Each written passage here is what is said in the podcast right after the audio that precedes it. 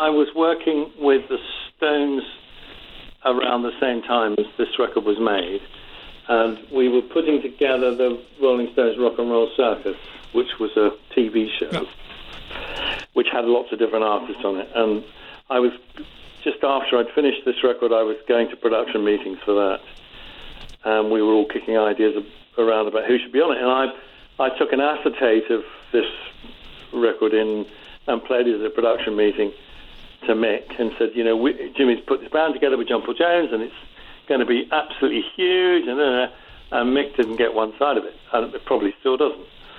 I also was working with the Beatles, and I on the, on my way home from uh, a Beatles session, uh, George Harrison and I lived in the same direction and went past Olympic Studios, which is where I made the record, um, on the way home. And I said to him as we left Apple, um, you should come, follow me to Olympic. I want to play something, thinking he, you know, get it. And I, I got the master out and I went into studio A, which no one was in, and I played a bit of the record to him, and he didn't get one side of it either. He thought it was awful.